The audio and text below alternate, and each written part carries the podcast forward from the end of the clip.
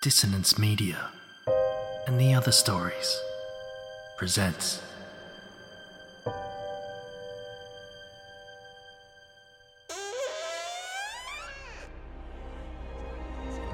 Step into the abyss of After the Gloaming, a gothic fiction podcast that delves into the depths of human emotion, unyielding love, revenge, internal struggles, and restless souls await you in nine haunting episodes where dread, fear, and rare glimpses of eerie happiness linger. Dare to listen on your favourite podcatcher? After the gloaming beckons. Search now, but beware. Innocence will be left behind.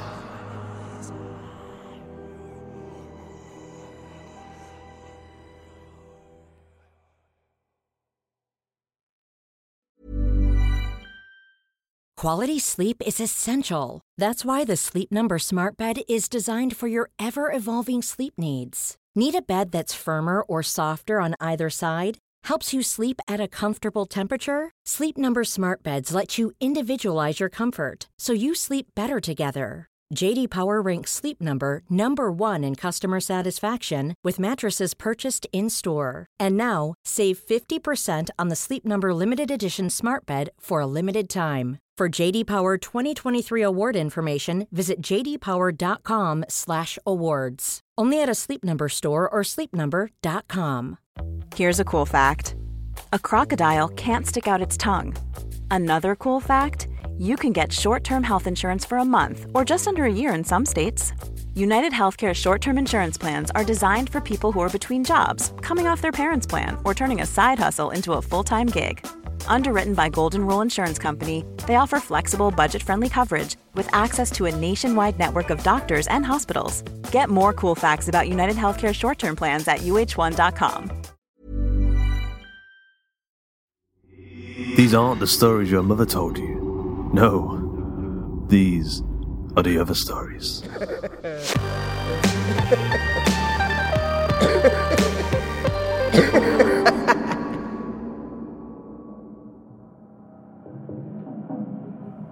Today's episode of The Other Stories is Desert Bloom, written by JT Seate and narrated by Justin Fife.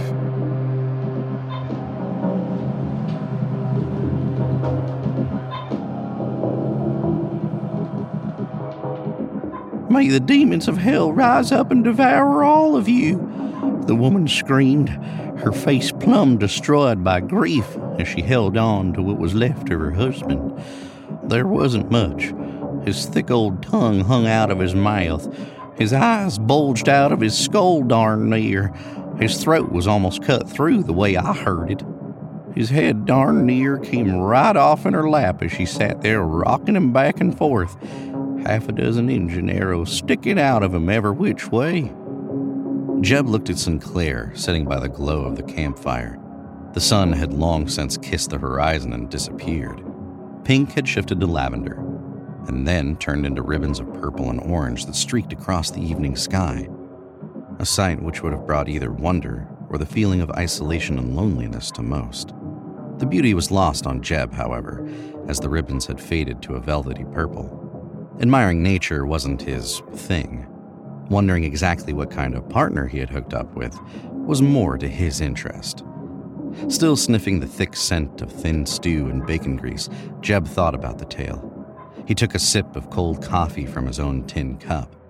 It was bitter, and he had no regrets about setting it down. Your storytelling is sure better than your coffee, Sinclair. I'll give you that.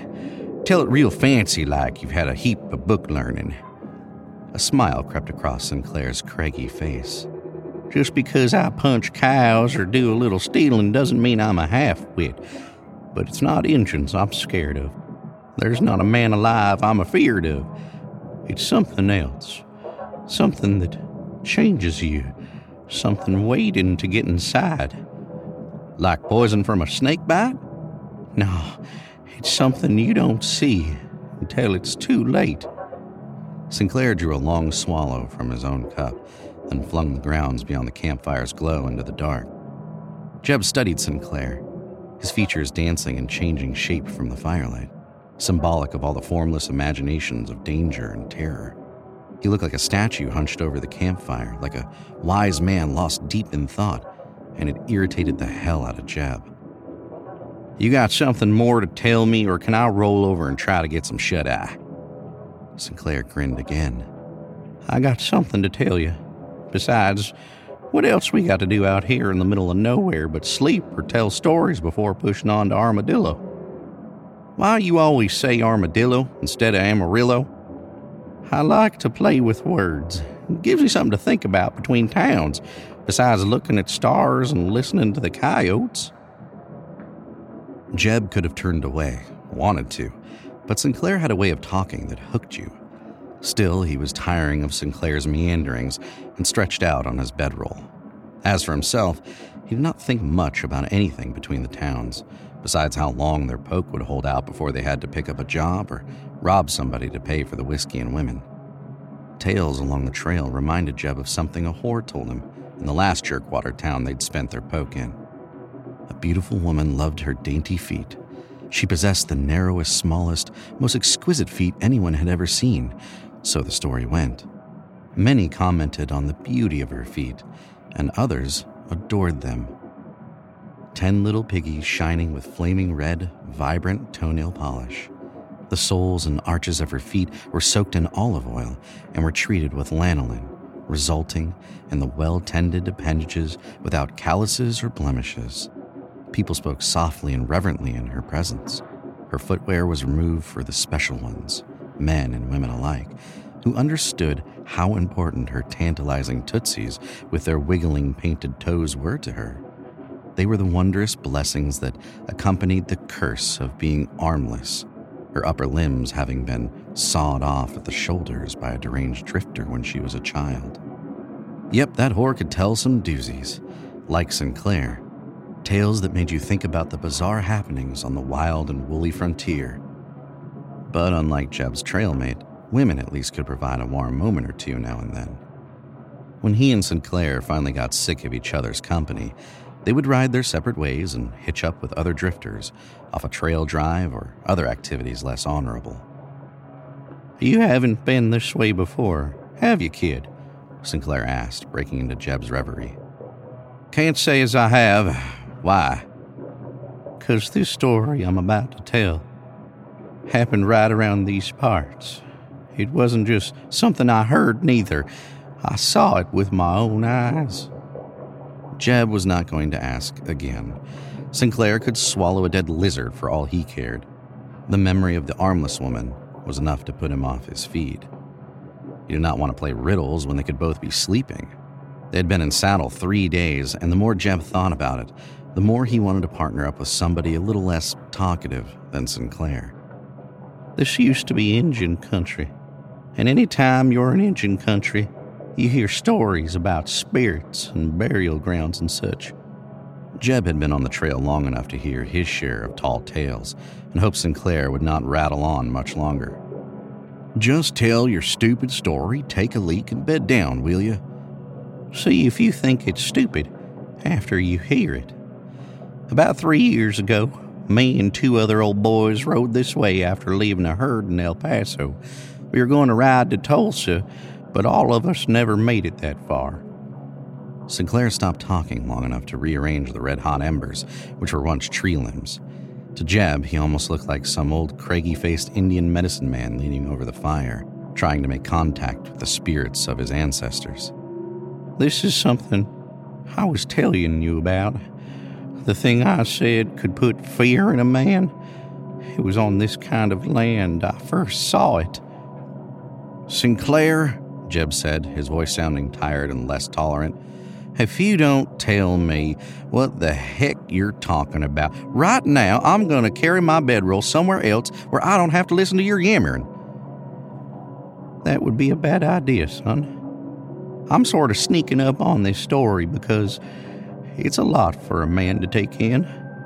The only reason I'm telling a pup like you is because you're a lot like one of the boys done rode with me another time. What do you mean, like me? Oh, he was young, kinda cocky, and didn't have much patience with things, but he was the first to notice the Injun beads. Beads? They weren't really beads, they're berries. I heard tell the Injuns in these parts plucked them off cactus and strung them on horsehair, made necklaces out of them. I ain't never seen berries on a cactus, uh, they's blossoms. That's what made these different. What's it got to do with something inside you? See, that's what I mean, Jeb. You have no patience with nothing. I'll tell you what happened, but you have to let me tell it in my own sweet time, because it'll take time for you to understand. Jeb placed his hat over his eyes to cut out the fire's red orange glow. Maybe he could doze off while Sinclair ran off at the mouth with his fool story. So, me and these two cowpokes come through this area, and one of them, his name was Billy, he sees these berries, or desert blossoms, or whatever you want to call them, growing off a cactus. That crazy kid would eat anything, including trail plop, if he was hungry enough. Anyway, he starts eating these berries, and the other guy tells him they might be poison. Crazy Bill don't give a hoot because he's hungry. Jeb peeked out from under his hat to see why Sinclair had stopped talking. He had stood up and was looking out across the dark horizon like he was seeing it for the first time. Go on, will you? Sinclair sighed. That evening, we camped out, sort of like you and me are doing right now. And old Billy starts complaining about feeling funny, like he's seeing things and all. They call it hallucifying or something or other. All of a sudden, he hops up off his gear and starts attacking me and Lynn, uh, the other guy. We try to get him down, but he was crazier than a rat gone loco.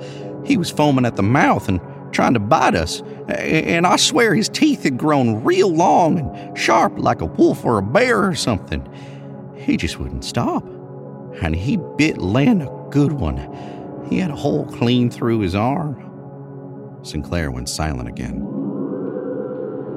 Jeb rose up on his elbow. Darn it, Sinclair! What'd you do? We had to shoot the old boy. All we could do. I don't get it. What did him going crazy have to do? What it had to do with them berries, my friend, is that they's what done it. I found out later the Injuns used to eat them before battle, made them fight like devils, and gave them a craving for human flesh. Jeb stared at Sinclair. Seriously at first, and then a grin carved its way along his lips. You must think I'm the dumbest Peckerwood ever put down.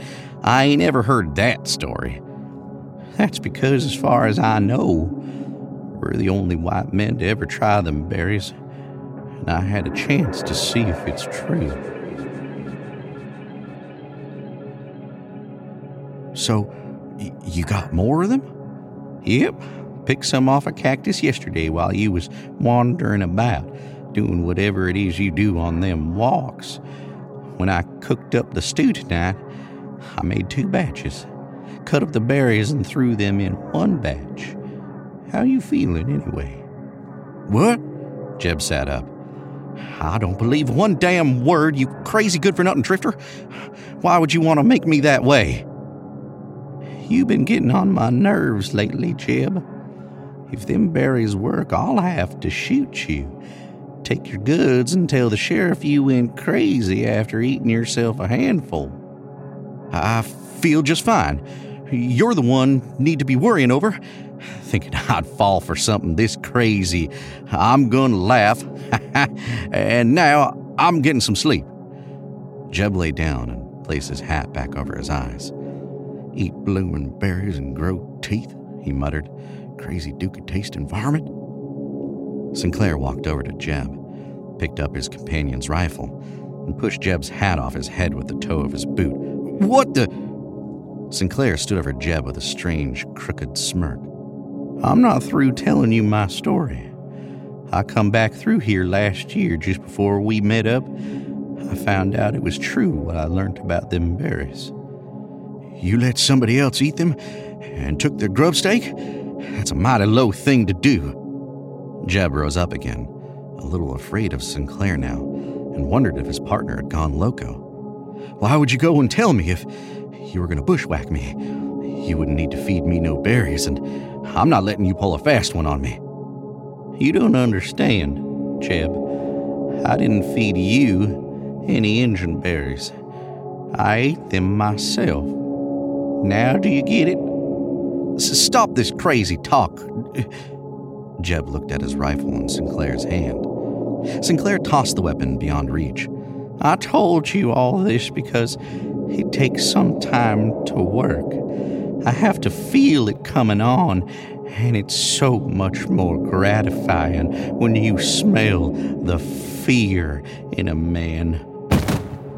Before Jacob could react, Sinclair shoved him to the ground with the sole of his boot. A wider grin covered Sinclair's face, and it looked to Jeb like his teeth had grown and sharpened. His gaping grin was now a slobbering leer. Human meat tastes better than anything you can imagine, Jeb. Sinclair spewed saliva while his tongue darted from one side of his canine features to the other. As quickly as a black shadow of a darting bird, he pounced on Jeb, tearing his snout of serrated teeth into Jeb's jugular. Across the still prairie, with only a few hills and ravines to break the whine of the wind, another howl accompanied those of the lonely coyotes.